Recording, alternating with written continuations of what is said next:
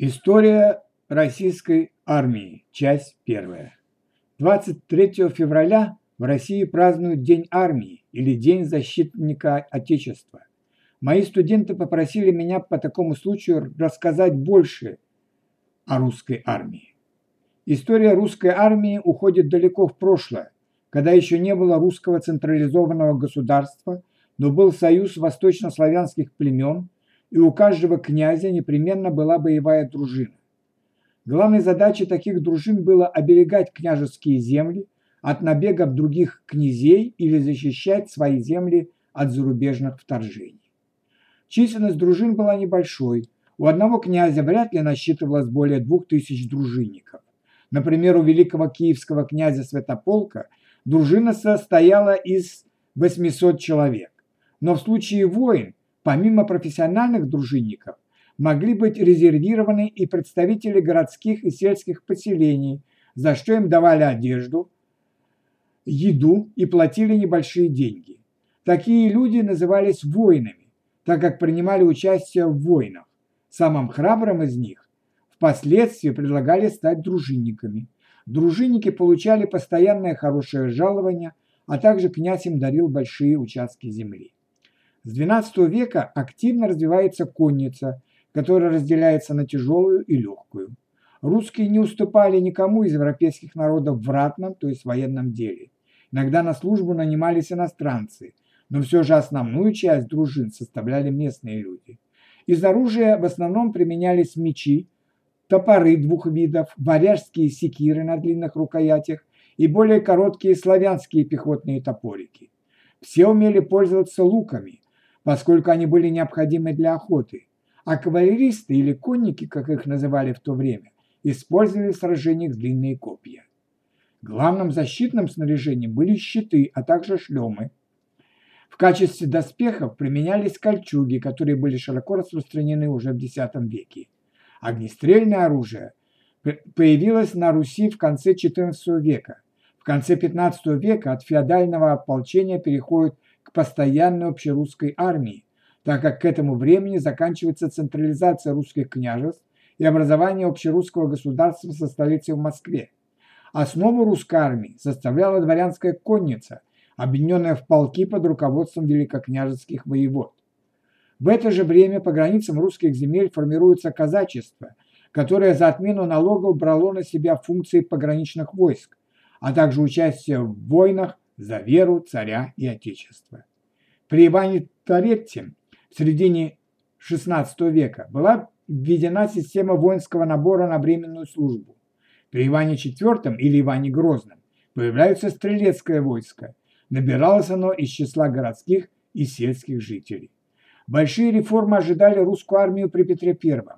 Указ Петра о наборе рекрут распространяется на все категории населения без исключений. Создаются первые в России артиллерийское, инженерное и морское училище, утверждаются воинские и морской уставы военной службы, открываются первые оборонные предприятия России на Урале и в Ижоре под Петербургом. Результатом таких массовых преобразований стали успехи русской армии в Северной войне против Швеции в начале XVIII века, против Пруссии в середине XVIII века, а также в войнах против Турецкой Атаманской империи в конце того же века. Большим испытанием для русской армии стала война с Наполеоном в 1812-13 годах. Сначала русские отступали и даже сдали Москву, но затем не только освободили от наполеоновских войск Россию, но и дошли до Парижа. Русская армия стала не только самой большой, но и самой успешной армией Европы в это время. Однако при Николае I слишком долго почивали на лаврах и не уделяли большого внимания техническому перевооружению армии и флота. В результате русские проиграли Крымскую войну 1853-55 годов против Турции и помогающим ей Франции и Англии. В 1860-е и 70-е годы при Александре II проводятся новые военные реформы.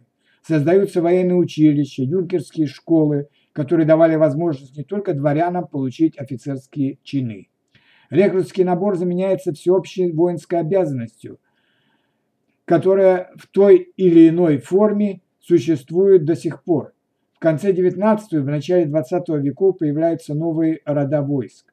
войска связи, инженерно-саперные войска, военно-воздушный флот и силы ПВО противовоздушной обороны. Зарождаются бронетанковые войска, которые сыграют свою большую роль во Второй мировой войне. Однако к началу Первой мировой войны русская армия оказалась не вполне готова. Не закончилась реорганизация войск, не хватало вооружения, особенно боеприпасов. И поэтому, несмотря на храбрость и солдат и офицеров, русская армия медленно отступала под натиском немецких войск. Политическая неопределенность и нестабильность, бесконечные споры в Государственной Думе, страшная коррупция среди поставщиков вооружений для армии, нехватка продовольствия в Петербурге и Москве привели к волнениям, а затем революции, сначала в конце февраля, а затем в начале ноября 1917 года и к полному распаду русской армии. Но и получившие власть в стране большевики не могли обойтись без армии, тем более, что в стране начиналась жестокая гражданская война. 15 января 1918 года принимается декрет Совнаркома Совета народных комиссаров о создании рабочей крестьянской армии на добровольной основе. 23 февраля 1918 года считают Днем Советской Армии. Этот праздник сохраняется и сейчас как День защитника Отечества. А 15 марта 1918 года Народным комиссаром по военным делам назначен Лев Троцкий, который развил бешеную энергию по созданию новой армии. По его предложению в Красную армию стали принимать офицеров старой императорской армии в качестве военспецов. И почти половина русских офицеров вступила в Красную армию. Почему они сделали это? Я думаю, потому, что цели большевиков по созданию новой России, даже если они не разделяли их политику, оказались для офицеров более привлекательными, чем очень невнятные, очень противоречивые высказывания многочисленных руководителей Белой армии – Колчака, Деникина, Краснова, Юденича, Врангеля и других. Тем более, что Белая армия так и не смогла выдвинуть единого руководителя и единый и привлекательный для масс план по спасению России. К середине XVIII века э, года в состав Красной Армии входило более 450 тысяч человек, а к началу 1919 года, после введения обязательной воинской повинности, в Красной Армии состояло уже полтора миллиона человек. Большую роль в создании и строительстве Красной Армии, кроме Троцкого, сыграли Михаил Фрунзе и Михаил Тухачевский. Они обращали большое внимание на техническое перевооружение в армии, на бронетанковые силы и на авиацию.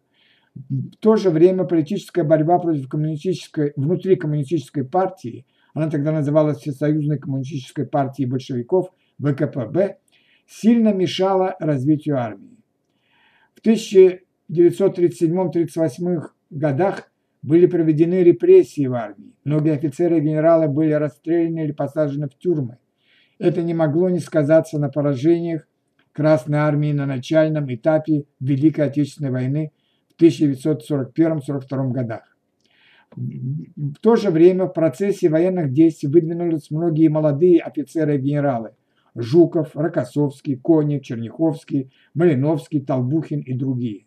Советский Союз сумел эвакуировать вглубь страны многие оборонные предприятия и уже в 1943 году выпускал на оборонных заводах больше продукции, чем Германия и ее страны-сателлиты. Однако нельзя не сказать и о большой помощи вооружением и продуктами питания со стороны союзников по антигитлеровской коалиции Соединенных Штатов Америки и Великобритании. Эти поставки осуществлялись как через Мурманск, так и через Сибирь.